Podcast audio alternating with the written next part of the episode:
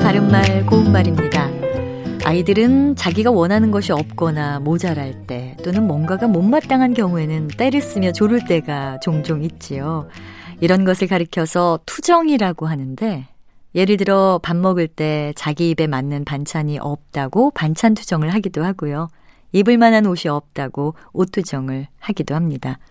투정이라는 말이 들어간 표현으로 밥 투정과 잠 투정이 있습니다. 밥 투정은 밥이 먹기 싫어서 또는 밥을 더 달라며 짜증을 부리는 일이고요. 잠 투정은 어린아이가 잠을 자려고 할 때나 잠이 깨었을 때 때를 쓰며 우는 짓입니다. 잠투정을 잠투세로 잘못 사용하는 경우도 있는데 잠투정이 맞는 표현입니다.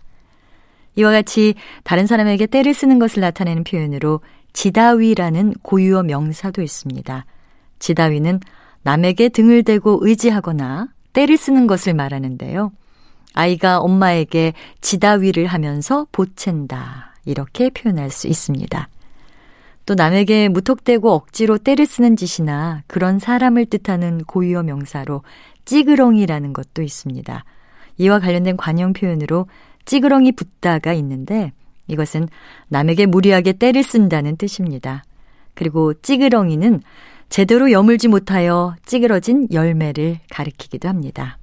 오늘은 때 쓰는 것과 관련된 표현 몇 가지 전해드렸습니다. 바른말 고운말 아나운서 변희영이었습니다.